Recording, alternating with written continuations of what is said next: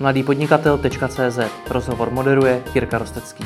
Partnerem podcastu mladý podnikatel tečka cé zet je portál konfi tečka cé zet, na kterém najdete nejširší nabídku školicích a konferenčních prostor pro nájmu v České republice. Pokud tedy hledáte prostory třeba na školení či konferenci, vyzkoušejte w w w tečka konfi tečka cé zet.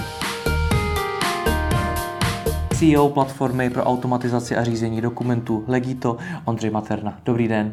Dobrý den. My dva jsme se na našem rozhovoru domluvali už poměrně dlouho. Dneska to natáčíme v prosinci, domlouvali jsme se od července. Za tu dobu nám nevyšlo několik termínů, a to nejčastěji, protože vy jste byl v zahraničí. A ještě k tomu jste mi před natáčením řekl, že jste za poslední, tuším, dva dny byl ve třech zemích? Je to tak. Je to tak. Tak nějak z toho chápu, že pro vás jako Legito není už český trh tím nejdůležitějším, ale mnohem důležitější pro vás zahraničí. Je to tak? Ano, je to tak. Český trh je náš domácí, to naše domácí mm-hmm. hřiště, takže řeknu, že jsme tady jakoby nejrozvinutější, ale český trh je vlastně limitovaný svým rozsahem. Mm. To, to znamená, vlastně jsme v současné době orientovaní na, na zahraničí, a, ale to neznamená, že bychom český trh nějak zanedbávali.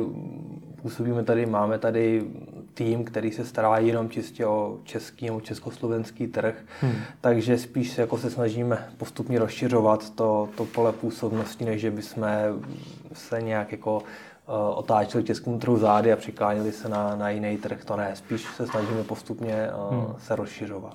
No a kde už dneska teda všude působíte? Hmm. Máme dneska, řeknu to tak, řeknu, platící klienty ve třiceti pěti zemích a v dalších osmi zemích máme uh, řeknu, nějaké jako free uživatele. Mm-hmm. No já když jsem se připravoval a otevřel jsem si váš web v češtině, tak na mě vyskočil jakýsi nástroj, kterým si mohu vyplnit předpřipravené smlouvy a ty si potom za poplatek stáhnout.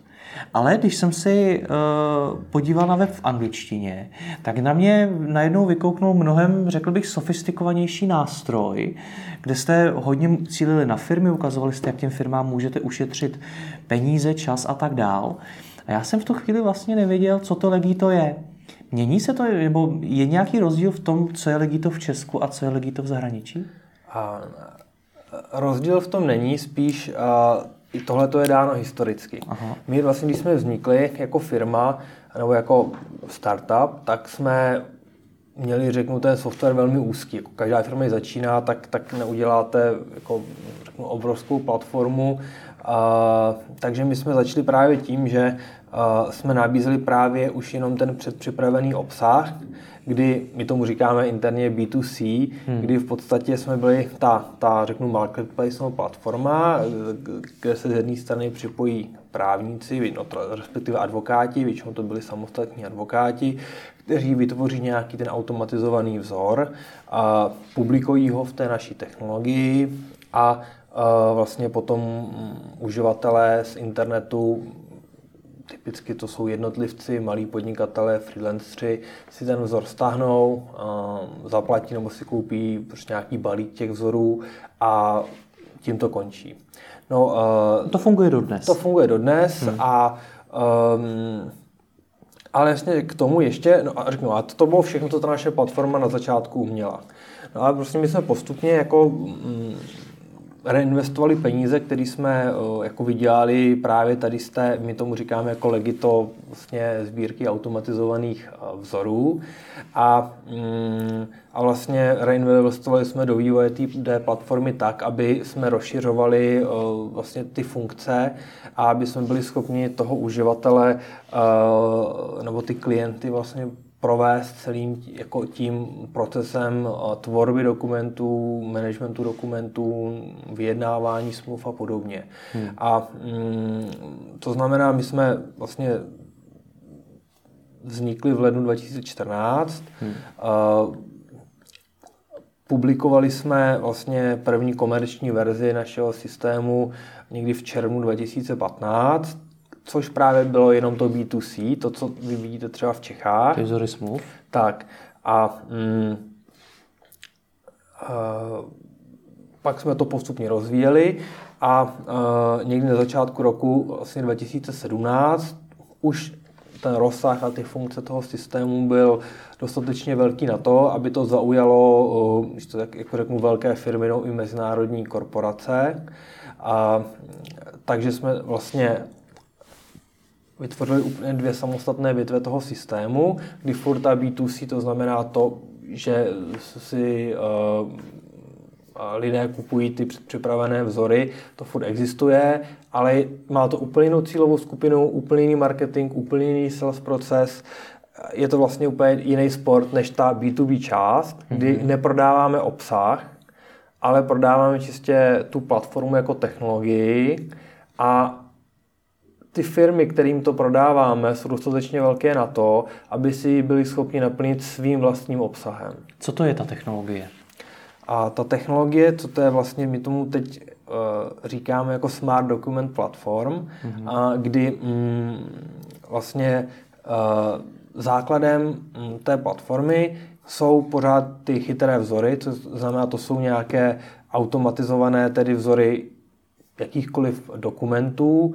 Nejčastěji to jsou právní dokumenty, smlouvy, ale, ale může to sloužit pro jakýkoliv typ dokumentů, včetně finančních dokumentů, a, které mají nějakou vnitřní logiku, nějaké možnosti, na ně navázané nějaké závislosti, jsou schopni komunikovat s jako externími zdroji, jako je například obchodní rejstřík, katastr nemovitostí a podobně. Hmm. A jsou naopak potom schopni s těmi informacemi, které uživatel do té smlouvy vloží, dál pracovat. Typicky je třeba to, když do té smlouvy napíšu, že ta smlouva expiruje třicátého prvního prosince dva tisíce dvacet, tak ten systém to zaznamená, ví, že to je datum, kdy ta smlouva končí a, a pošle upozornění předtím, než ta smlouva skončí, aby na to nikdo nezapomněl. Mm-hmm. Takže to je to, co my si představujeme zhruba pod těmi chytrými smlouvami. Takže už to není jenom o vyplňování těch smluv.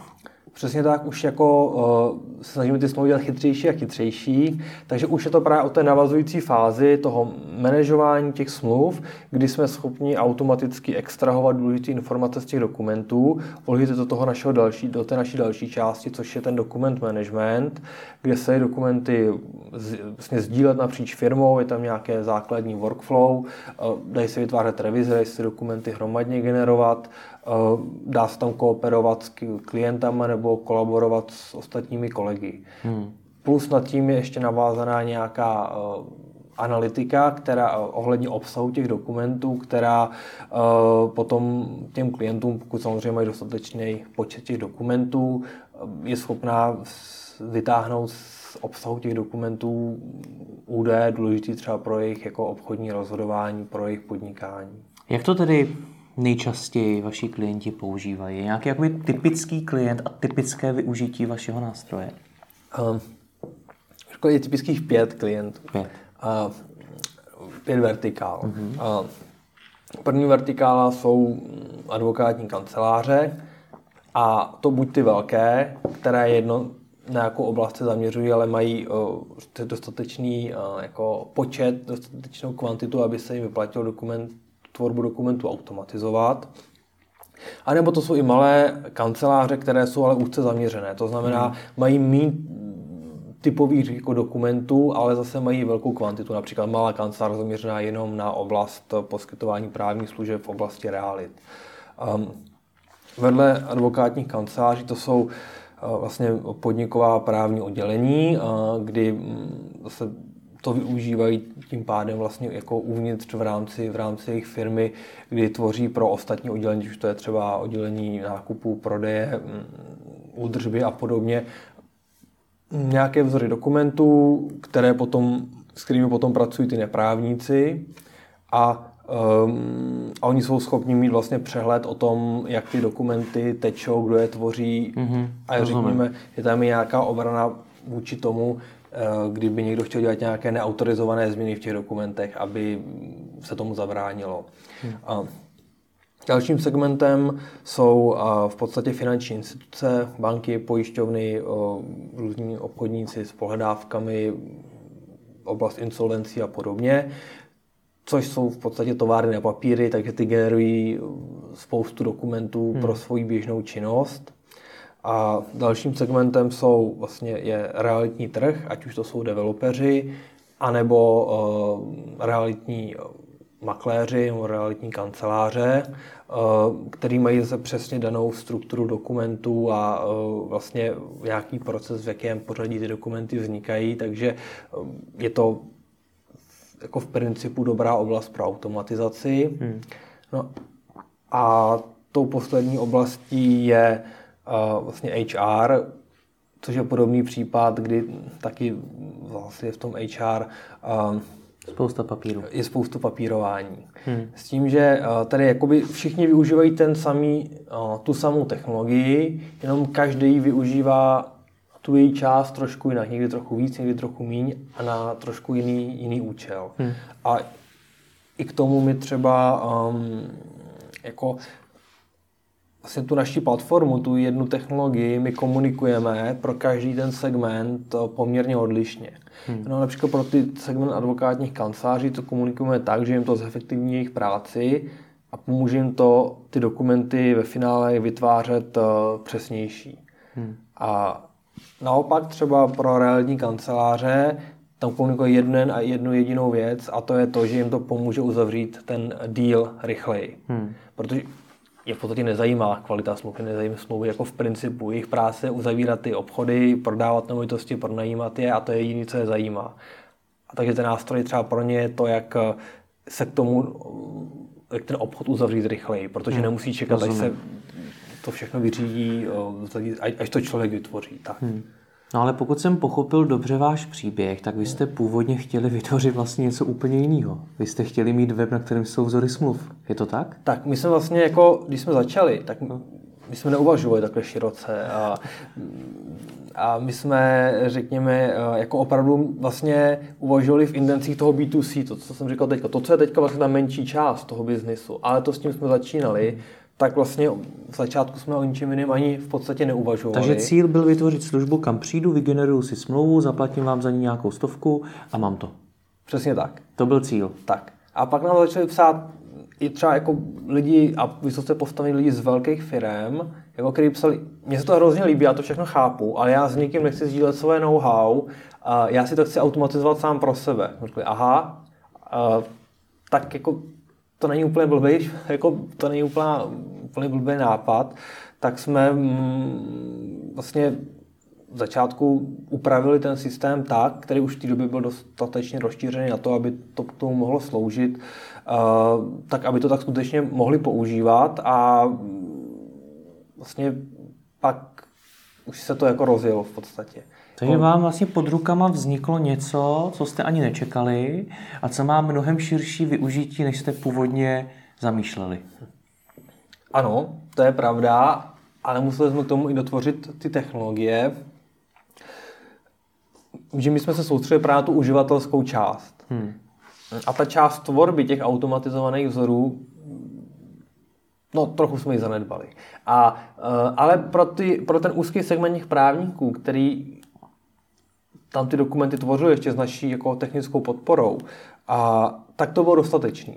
Hmm. Ale v, momen, v momentě, kdy už vlastně už tam není jenom to B, jenom ty, už ty hezký vytvoření smlouvy, ale v momentě, když musíte vytvořit i, jako i uživatelsky přívětivý to A, to znamená, aby člověk bez jakýhokoliv í té vzdělání byl schopnej si vytvořit jako, takhle řeknu, chyt, chytrou smlouvu nebo vlastně ten automatizovaný do, vzor dokumentu a tak to bylo vlastně nezbytné k tomu, že ta technologie rozšířila. Hmm. Rozumím. Když se jako zaměříme na ten úplný začátek, na to Legito jedna tečka nula, to, který bylo zaměřený jenom na ty klienty, na, na ty zákazníky, kteří si přišli stáhnout smlouvu, tak to jste vytvořili sami na koleni, nebo už zatím byli nějací investoři, ně, něco takového? Vlastně nebyli. My doteďka děláme to, tak jak jste říkal, na kolení. Nemáte vůbec investora? Ne, furt jako jsme začali, jakoby jsme čtyři a čtyři jsme pořád. Mm-hmm. A vlastně rosteme tím, že reinvestujeme vlastně to, co získáme od klientů do dalšího vývoje a do, do nejenom jako teda vývoje technologie, ale i business development. Proč toho investora nemáte? Protože řada nástrojů, a to v podstatě drtivá většina nástrojů, jak podobných vám třeba, nemyslím jako konkurenčních, ale taky prostě nabízet něco firmám nebo zákazníkům, tak většinou toho investora dneska má. Proč vy ne? Já myslím, že k tomu vedou dvě věci. A první je, že byť to není jednoduchý, a tak to jde i bez něj a roste ten biznis. A vlastně jako podíl v ten moment je to nejdražší, čím člověk může platit. Hmm. A druhá, mm, druhý důvod si myslím, že je ten, že uh, tak nějak jako všichni máme rádi svoji svobodu, jako svobodu rozhodování, jako my co-foundři, a uh, jsme spokojení a nechceme o to přijít. Hmm. A nechtěl bych, aby to vyznělo tak, že jsme jako proti investorům, já jako vůbec nejsem proti investorům, já jsem, i my jsme jako vnitřně přesvědčení, že jako investora v nějakém konkrétním momentě, kdy to začne dávat smysl, chceme a, a, a budeme potřebovat. Jenom si myslím, že v tom bodě ještě nejsme, že teď není ten správný ještě moment, kdy toho investora vzít. Jste ve třiceti zemích světa, expandujete do dalších, nabíráte tam další a další zákazníky. To není moment na to nabrat pořádný kapitál, ať na to máte víc lidí, víc lepší marketing třeba a podobně? A kvalitnější lidi? Já teda myslím, že máme kvalitní lidi, a co se týká vlastně těch procesů a podobně, nabírání těch lidí, tak vlastně jak jste zmínil, my jsme vlastně tenhle, ten jako sales, ten B two B, který děláme taky online, ale není to ten takzvaný jako no-touch sale. Hmm. Nikdo nekoupí software pro banku jenom tak, že k vám přijde z internetu. A um, takže je tam, jako vyžaduje se tam ta, ta součinnost, ten nákupní proces je delší, um, stojí jakoby ta, ta, ty, ty náklady na získání toho zákazníka jsou tím pádem vyšší, což je zase vykompenzováno tou, tou, tou, tím rozsahem té licence. Ale u nás to furt zabíhá. My furt ten sales proces jako uh, upravujeme, um, upravujeme i vlastně to, jak, uh, jak ty věci komunikujeme. Takže jako ano, jde to, ale ještě to není tak jako v tom stavu, kdybych mohl jako říct, tak už, to, už ten jako plamen hoří, teď tam jenom teda nalijeme ten benzín, ať, ať se to rozhoří ještě víc. Hmm. Uh, Takže já si fakt myslím, že jako neříkám, že to třeba je daleko, ale myslím si, že ještě jako ten, ten správný čas nenastal.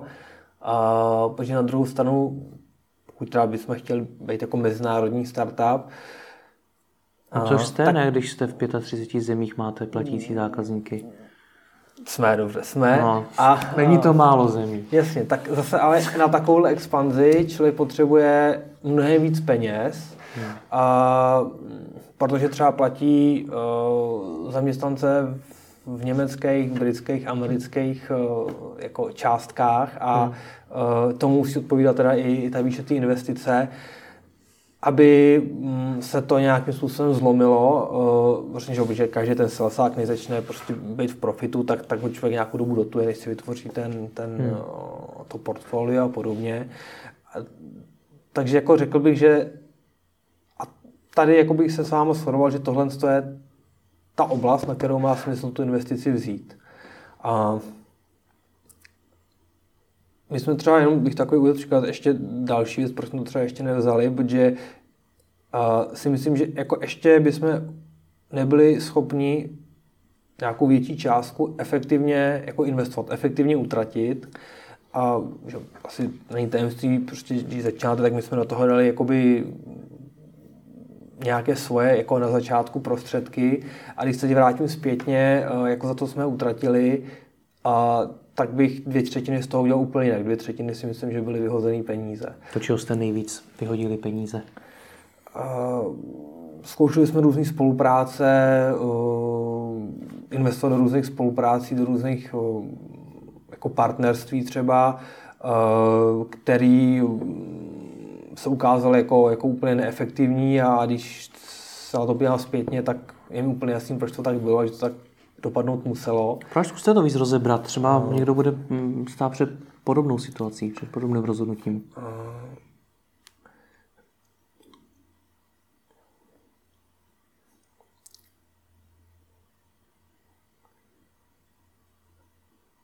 Jedna věc jsou třeba veletrhy. Mm-hmm. A třeba teď, co už vím, tak uh, jako je lepší, když ten startup udělá jeden svůj event, který je jeho, kde je ten hlavní, kam si i ty lidi pozve, než když se účastní x veletrhu, x konferencí jako partner. Hmm. Uh, aspoň teda z našeho pohledu, protože třeba pro nás tohle tomu úplně nefungovalo. A zase, když jsme byli na konferenci, kde jsme byli jako jedni z hlavních, anebo i další rok už budeme ty úplně nejhlavnější tam, hmm. uh, tak to člověku dá mnohem větší vizibilitu než deset, než deset konferencí a ta cena je, je jako mnohem nižší oproti tomu součtu. Takže jako, jako reálně, pokud teda někdo jezdí na konference, má ty veletrhy za účelem toho, aby uh, představil svůj produkt, aby získal v nějakém horizontu nějaké zákazníky, tak vlastně jako cenově vychází líp někoho pozvat, zaplatit mu letenku, hotel a, a vstupenku na tu vlastní konferenci, kde, ten, jako kde, kde člověk je ten hlavní, kde, kde jako se může prezentovat hodně, než na konferenci nebo veletrhu, kde je jeden ze sta. Hmm. Hmm. Ještě za něco jste zbytečně vyhodili peníze? Ukázalo se to zpětně jako špatný rozhodnutí, špatná investice? Um, já bych to tak obecně shrnul, že to byly věci, které jsme kde jsme měli prostředky na to, aby jsme to rozjeli, a, ale aby se to dotáhlo do nějakého smysluplného konce, kdy už by to překlopilo, mohlo to, mohlo z toho vzniknout, už to tak jako na nějakém trhu finální produkt, a, tak se to ukázalo, jako, že to vyžaduje ještě násobně větší investici, kterou jsme v té době jako neměli a, a ani bychom to jako nechtěli obětovat a, a ty projekty skončily jako na půl cesty. Takže jste si neuvědomili, kolik bude stát rozjet to a stejně jste to vyvíjeli, tak to mám chápat správně? A v podstatě. V podstatě ano, jednalo se o třeba, jako, že jsme chtěli expandovat na určitý konkrétní trh mm-hmm. a, s nějakým modelem a ten se neukázal, neukázal jako, jako správný. Třeba jsme, třeba jsme Řekl na začátku dobře, tak jsme nový startup, to ještě bylo pro, tu, pro to bé dvě cé, pro, pro vlastně ty, ty, ty vzory, které se právníci publikovali v té naší sbírce, tak, tak vlastně jsme řeknu, dávali nějaké jako zálohy nebo něco takového pro toho, kdo jako by se do té platformy registroval a, a to se neukázalo jako, jako šťastné rozhodnutí. Pak se nám mnohem víc jako projevilo to, když jsme radši investovali čas do toho, že jsme vysvětlovali benefity, vysvětlovali jsme, co, co tím ti právníci získají, aby mm-hmm. oni sami byli motivovaní ty dokumenty udělat co nejlepší. Uh, ne v intencích té zálohy, ale obecně co nejlepší jako jejich vizitku, s tím, že čím lepší dokument, tím víc peněz jim to potom přinese. Hmm. Hmm. Říkal jste, že všechno, co vyděláte, tak reinvestujete zpátky. Jak se vám těm čtyřem, co to založili, daří sami pro sebe nějaké vyplácet si nějakou mzdu nebo prostě nějaký peníze na vlastní život? Ještě když nemáte vlastně vůbec externí financování. Tak my, když jsme ten startup zakládali, tak uh, vlastně řeknu, nám už bylo řeknu, téměř ke třiceti, tudíž uh, vlastně všichni jsme pracovali, všichni jsme jako neměli úplně špatné pozice, a takže jako nepotřebovali jsme vytahovat nějaké peníze a i teď si vyplácíme, řekl bych, spíš něco symbolického, než že by to reálně odpovídalo tomu, co, co děláme. A věnujete se tomu naplno? Věnujeme se tomu naplno.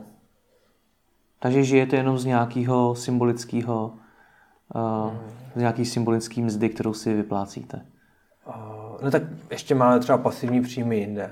Jo, rozumím. Já vím, že právě i tohleto dost mm. jako na začátku samozřejmě řada podnikatelů řeší, co je vlastně potom bude živit. Mm. Takže vy to řešíte tím, že vás vlastně živí něco jiného z většiny. Uh, ano, ale něco, čemu třeba vůbec nemusíme věnovat čas. Mm-hmm. Jako, asi tak. Rozumím.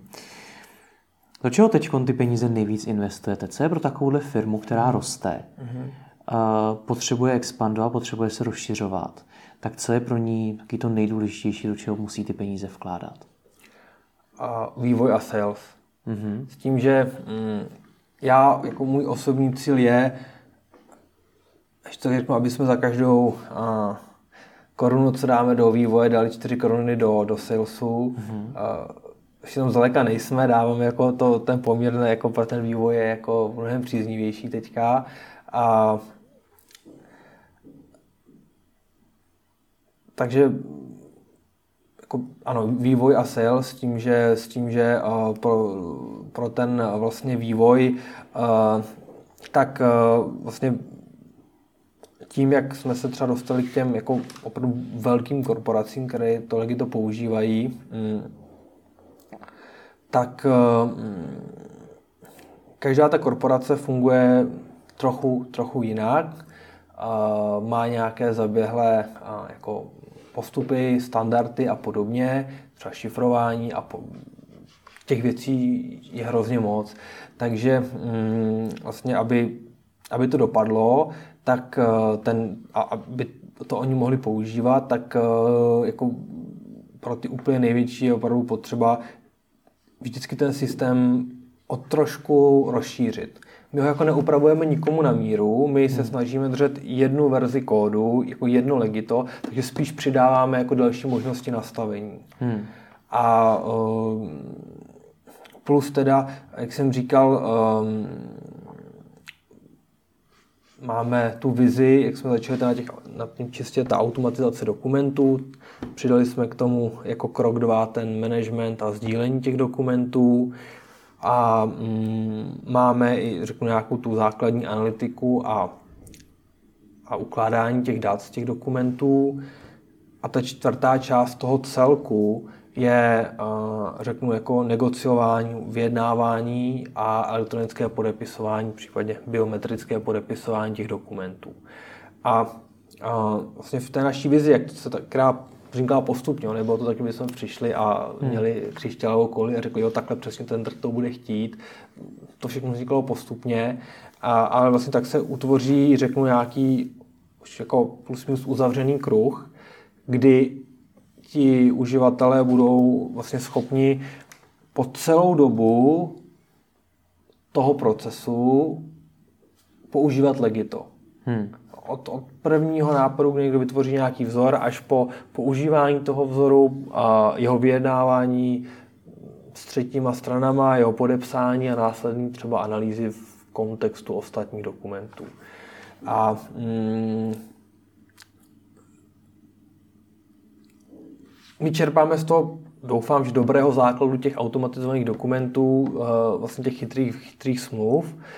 Má, máme, řekl bych, už jako poměrně dobrou tu část dva, to je ten management a sdílení dokumentů, ale to, na čem jakoby ten krok tři, to je potom ta negociace, elektronického podepisování, a krok čtyři, ta analytika, to je něco, co bych já osobně chtěl ještě výrazně zlepšit v roce dva tisíce devatenáct. Takže to je ta oblast, hmm. kam bude směřovat ten náš vývoj. Zaujalo mě, že jste už, jak jsem několikrát naznačil, a to z toho celého vašeho příběhu vyplývá, že vy v průběhu v podstatě nevíte, co tvoříte, že se vám furt mění ta vize, hmm. že na začátku bylo něco, to se mění, a i teď se to mění. A když to třeba vezmu do kontrastu s něčím úplně jiným, tak já když třeba jezdím po školách, tak tam studenty v podnikání hodně učí o business plánech a o tom, že musí mít co nejpodrobnější, nejpřesnější a hmm. uh, vidět v nich co nejvíc dopředu. To evidentně u vás úplně padá. Je to tak? Uh, částečně. Hmm. Um, tak ono je jako super poslouchat klienty, co klienti chtějí, ale řekl bych, ty klienti jsou schopni vám dát skvělou zpětnou vazbu, podle který vy můžete jako ještě vyprecizovat ty, ty funkce, který máte, ale jenom co se týká té konkrétní oblasti. Hmm. Pokud se týká něco, co je potřeba vidět jako za horizont aktuálních potřeb a událostí, něco dlouhodobějšího, něco jako v, v principu novýho, tak tady jako já mám ty zkušenosti, to ty klienti sami nevymysleli, že to už je tak jako moc dopředu, že, jako, že oni o tom vlastně neuvažují, není to ani jejich práce. Takže uh, to je něco, co se u nás pořád vyvíjí, ale zase jako je to tak, jako, že se vždycky jako postavíme na ramena někomu dalšímu a vidíme trošku dál, kdy um, vlastně když něco jako vytvoříme, tak i my pak jsme schopni říct, a když spojíme tohle, tohle a tohle, tak to vlastně super bude fungovat pro nějaký use case. Takže, takže um, já bych jako tak řekl, uh, jako na tom nejobecnější, na té nejobecnější rovině a, a furt děláme automatizaci dokumentů. To, to se na začátku nezměnilo. Hmm. A,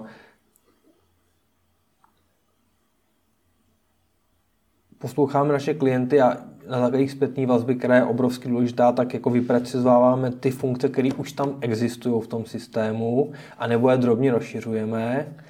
A pak z vlastní iniciativy uh, ještě vlastně přemýšlíme v tom dlouhodobějším horizontu a uh, vlastně navrhujeme a postupně vyvíjíme jako funkce, které, které jsou jako komplexnější nebo hmm. úplně od začátku nové. Já věřím, že i vy jste, že i pro vás je důležitý každý klient, takže budete mít klienty, pro, kteří vám pro vás představují hodně velký zdroj peněz. Mm-hmm. Co když za vámi takový klient, který pro vás je opravdu velký, přijde a řekne, já tam potřebuji doprogramovat tuhletu funkci. Udělejte to. Co uděláte? Uh, tak, řeknu, to se děje tak třikrát týdně. Hmm. A, uh, I jsem čekal víckrát, popravdě.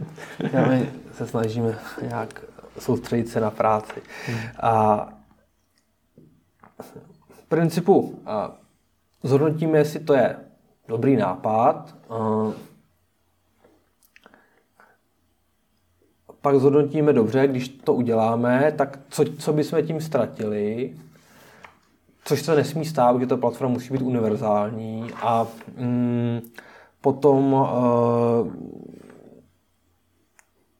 tedy vymyslíme řešení tak, když teda řekneme, ano, je to dobrý nápad. Někdy se nám i podaří klienta přesvědčit o tom, že vlastně to, co on chce, tak on tím sleduje nějaký cíl, nějaký záměr a my se mu jako, občas se nám to i daří, jako vysvětlíme, že když že vlastně toho stejného záměru už dosáhne s existujícíma funkcema a někdy třeba i líp jenom o nich nevěděl, anebo, nebo musí zvolit jinou cestu k tomu cíli. A musím si říct, že jako většinou tyhle ty nápady těch klientů jsou dobrý a pro ten daný use case. Občas to tak je, že oni zase nevidí jiný use case, pro, proč to funguje v současné době jinak. Takže a, tu funkci vyvineme, pokud teda opravdu to dává smysl, a, mm, ale vyvineme ji tak, aby byla univerzální, aby fungovala pro všechny ostatní klienty a aby ti, kteří to chtějí využívat třeba, jak to se využívá současně, nebo tu funkci využívat nechtějí, tak aby je to nějak neobtěžovalo v tom aktuálním používání toho systému. Kdo to zaplatí? A platíme to my, pokud a, oni akceptují naši, náš backlog, náš, naš, naše priority. Pokud uh, to chtějí velmi rychle, tak uh, máme něco, čemu říkáme prioritní vývoj a vlastně není to, není to teda komerční cena vývoje, ale řeknu, je to nějaký uh, příspěvek na ten vývoj, kdy my na to alokujeme jako člověka navíc, který to vyvine vlastně prioritně, zrychleně pro tu firmu. Ale nikdy neděláme to, že by jsme jako, že by Legito pro klienta A bylo jiné Legito než pro klienta B. Hmm. Vždycky, a to je zásada, z který jako v podstatě ne, neustupujeme, uh, je to, že je tady jedna verze kódu, to znamená, ať už si zaplatí prioritní vývoj nebo ne, ten jeden klient, tak stejnou funkci dostanou v momentě, kdy se to releaseuje na náš standardní třeba server nebo obecně pro všechny klienty, všichni ostatní klienti a můžou ji využívat. Hmm. Ale naopak, a ti klienti to chápou, v podstatě s tím ani nemají problém, protože zase uh, někdo jiný, někoho, někoho jiného napadne něco jiného, z čehož zase ten klient profituje zpětně. Takže zatím to takhle funguje poměrně dobře. A... Hmm. Jste pár minut zpátky zmínil, já už si nepamatuju, jak se to přesně řeklo, ale něco v tom smyslu, že se vám podařilo dostat se k významným korporacím mm-hmm. v konkrétních zemích. Mm-hmm. Tak jak se tohleto povede? Jak se firma malá v Česku, která ještě před chvílí vlastně vyvíjela něco jiného a teď zjistila, že má v rukou něco, něco úplně jiného, dostane k významným korporacím v cizích zemích? Jak se vám tohle povedlo? Tak uh,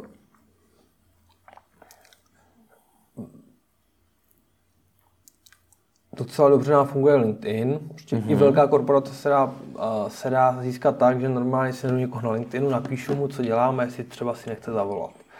Uh, teda ty na to máme roboty, ale, ale jako dřív jsem to dělal manuálně. A, Takže jste opravdu procházel LinkedIn korporací třeba v Německu, plácnu, a našel jste si nějaký a tím jste napsal? No, třeba jsem si a říkal, ano, já potřebuju tady nevím, general counsely ve firmách, který mají třeba aspoň dva tisíce lidí. Mm-hmm. Jsem si vyfiltroval a napsal jsem.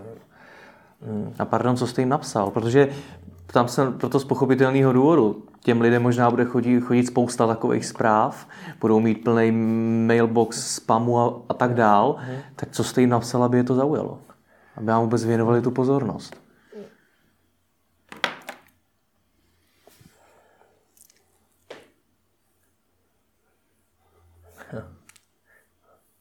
Co jsem jim to napsal? Jako nebylo to nic světoborného, bylo to něco ve smyslu...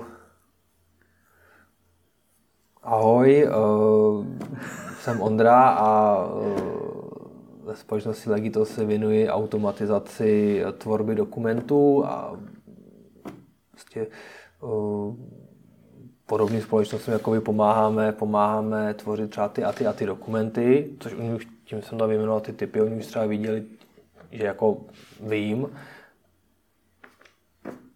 A pokud jako by to bylo, co mě to tobě zajímalo, tak ať, ať mi napíšou. Já si myslím, že to opravdu jako nebylo nic, nic extra. A, o to líp.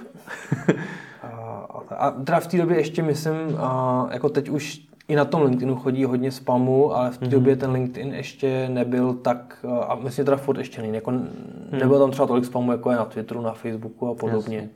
No, co dneska teda v tom funguje? Jak se dneska do těch korporací dostáváte? Pardon, ještě teda to jako nebyl jediný zdroj. Um, pak vlastně tam ještě bylo to, že třeba jsme se dostali přes české pobočky mm-hmm. uh, do těch další, jakoby, další společnosti. Tady to byla jako laboratoř, ano, tady to fungovalo dobře, tak to nasadíme i v jiných zemích. Takže se se české pobočky ptali, jak to dostat na další trhy té samé firmy? Mm-hmm. Takže se vlastně ptali, oni s tím přišli v podstatě sami. Aha, jasně. A... Mm, A taky jako to nebo prostě třeba byli jsme jedna velká společnost pořádala řeknu takový jako interní startup day, kdy jsme prostě tam byli my, další deset startupů z různých oblastí, my jsme tam takovýhle malý stolek, no a tam jsme seděli, ukazovali jsme, ukazovali jsme uh, jako co děláme a teď tam chodili manažeři z té společnosti, uh, každý zodpovědný za nějaký jiný segment, a koukali se, která technologie by mohla zlepšit právě práci toho jejich oddělení. No a, a teď už nás ta firma používá ve více než dvaceti státech. No. Takže mm-hmm. jako nebylo to, řekl bych, nic, nic extra. Um, jako nemám jako nějaký jako, uh, zaručený tip nebo nějaký mm. návod, jak, jak to udělat. Jako, mm. To ani nechci, zajímá mě ten váš příběh. Jak, vy to, jak to děláte dneska? Jak dneska funguje váš sales? Dneska fungujeme tak, že už máme vlastně salesáky, máme jako sales team, který mluví různým jazykama, což zejména třeba v tom Německu je vždycky jako velká výhoda, když člověk umí ten jejich jazyk. Máme partnery a teď už teda musím říct, že je i výhoda, že mě hodně zvou právě na tyhle ty konference, což ty věci jako velmi usnadňuje, kdy mi tam dají nějaký prostor, jako řeknu, ano, tak tady představ, co děláš. Hmm. Tak já to představím a mm, přijdou, přijdou potom za mnou lidi a řeknou, jo, my bychom to třeba chtěli použít na to a na to a na to místo, že to je vhodný nebo ne. Já řeknu, jo, tak to by šlo, nebo třeba to neděláme. A pokud to jde, tak mi dají vizitku a hmm. už se nějak domluvíme. No teďkon jste byl teda ve třech zemích za dva dny. To znamená, že jste pravděpodobně hodně na cestách. To je to, co jste od toho podnikání očekával? To, co jste chtěl? Uh, já to mám tak půl na půl. Já uh, hodně cest na, jako na podzim a, a na jaře hodně, hodně cestuju, hodně právě zabývám se takhle vztahy s klienty a, a budováním toho biznisu. A pak mám zase jako takový dvě čtvrtletí, vlastně zima a léto, hmm. kdy uh, v podstatě necestuju vůbec a jsem zavřený s klukama v kanceláři a, a navrhujem, programujem, testujem, zlepšujeme to, takže mm, jako střídá se to a je to v podstatě to, co jsem od toho očekával. To jako, že se můžu vidět s různými lidmi z různých prostředí, států, kultur, uh, Tak, tak mě na tom baví. Samozřejmě občas toho je už hodně, takže člověk je z toho otrávený, ale, ale tak nějak, když to vezmu obecně, tak to je fakt dobrý. Hmm. Já jsem si, když jsem se připravoval, tak jsem mimo jiné zjistil, že vy jste studoval v Anglii, tuším v Nottinghamu? Jo, ne, to bylo jakoby nějaký kooperativní program, byl takový český Masarykovy univerzity, postgraduální právě s tou Nottingham Trent University. Uh-huh. My jsme, měli jsme tam nějaký práce v angličtině, ale uh-huh. celkově to nebylo asi nějak jako uh-huh. nic, co by znamenalo nějakou výraznou změnu. Já jsem se teda anglicky, já když jsem začínal, tak jsem mluvil hrozně anglicky. Já jsem jako, jako já jsem se teda nebál mluvit, když jsem mluvil blbě, ale uh, jako tím, jak člověk jako musí mluvit, tak se to jako úplně nejlíp naučí. Hmm. Takže jako, mm, jako naštěstí v tom í té světě jako hodně věcí člověkovi prominou, který by mu třeba neprominuli v tom světě právním. A, takže tak nějak za pochodu jsem jako tu svou angličtinu zlepšoval. A, ale jako, toto je jeden z těch vedlejších benefitů hmm. pro mě osobně. Měl byste na závěr nějaký tipy pro studenty? Pro studenty, co by chtěli taky rozjet takovýhle biznis jako vy? Tak co mají udělat? Co jim tu cestu může usnadnit? Vy jste na začátku říkal vlastně jako těch business plánech, o těch, o těch velkých jako plánech, velkém plánování. To je něco, co děláme teď, ale já jako vůbec nejsem příznivcem toho, aby to ten člověk dělal na začátku. Mm-hmm. A, že na začátku jako člověk měl hlavně jakoby, řeknu, doručit nějakou přidanou hodnotu pro klienta. To, kolik těch klientů potom bude a jak to pojmout obchodně, je další věc. Ale jako, obecně, aby se soustředili na vytvoření jako, nějaké přidané hodnoty, kterou ten jejich produkt uh, klientům přinese. Hmm. Uh,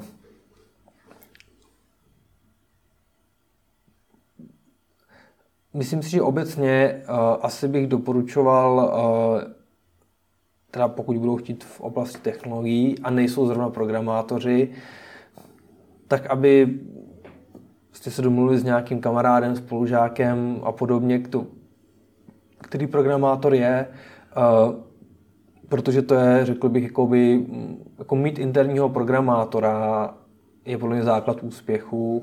I kdyby na částečnou práci potom využili externí agentury a podobně, tak uh, furt tam bude někdo, kdo to může zrevidovat ten kód, nebo kdo jako bude mít zájem na tom, aby to nebylo good enough, ale aby to bylo perfektní. Hmm.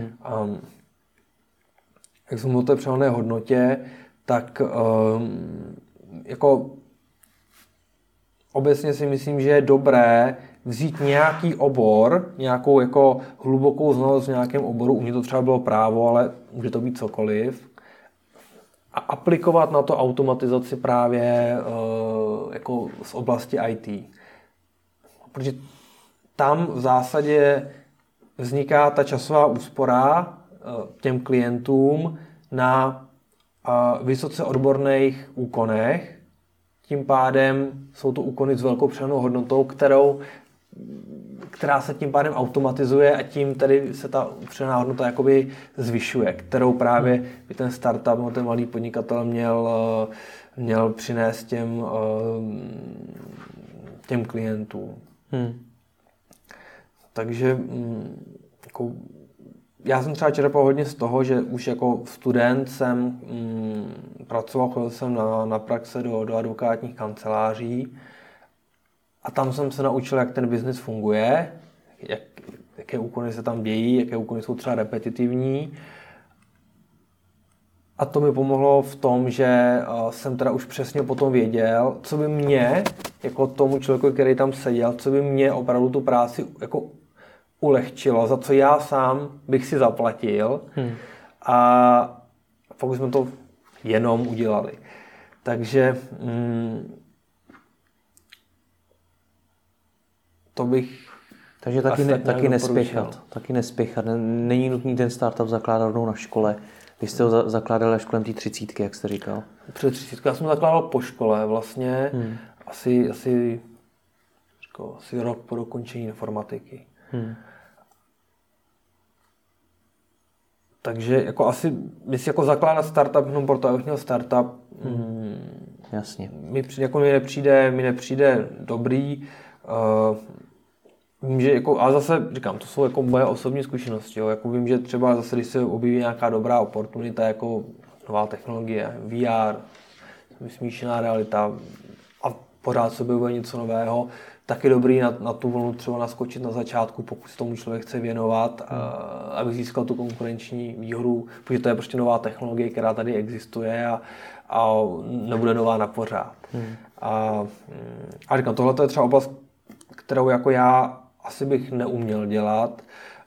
Uh, jako já uplatňuji takovou tu jednoduchou jako logiku, že dobře, teď tady, tady je ta přidaná hodnota, který já rozumím, kterou jako jsem i schopnej vysvětlit, komunikovat zaměstnancům, obchoďákům nebo přímo klientům. Uh, je to jednoduše srozumitelná věc, jo, kdy prostě ten právník tomu a jako nikomu v podstatě nemusíme jako vysvětlit, kolik času jim to ušetří. Oni sami nejlíp chápou, že, že na každou tu změnu jim zabere, já nevím, pět deset minut a takových, když změníš je tam dvacet, tak si to jednoduše vynásobí, kolik ten software jim ušetří času. Hmm. Uh, takže jako, asi být jako, tím studentem, tak bych se nejdřív snažil získat jako aspoň se zorientovat v nějaké konkrétní oblasti, třeba v tom, co studují, porozumět té doméně, ale mezi tím celou jako přemýšlet na tom, jak by se to dalo automatizovat. A až budou mít v hlavě nějaký konkrétní plán, tak, tak můžou začít. Tak jo, tak vám moc děkuji za rozhovor a ať se vám daří. Děkuji, děkuji za váš čas a za pozvání.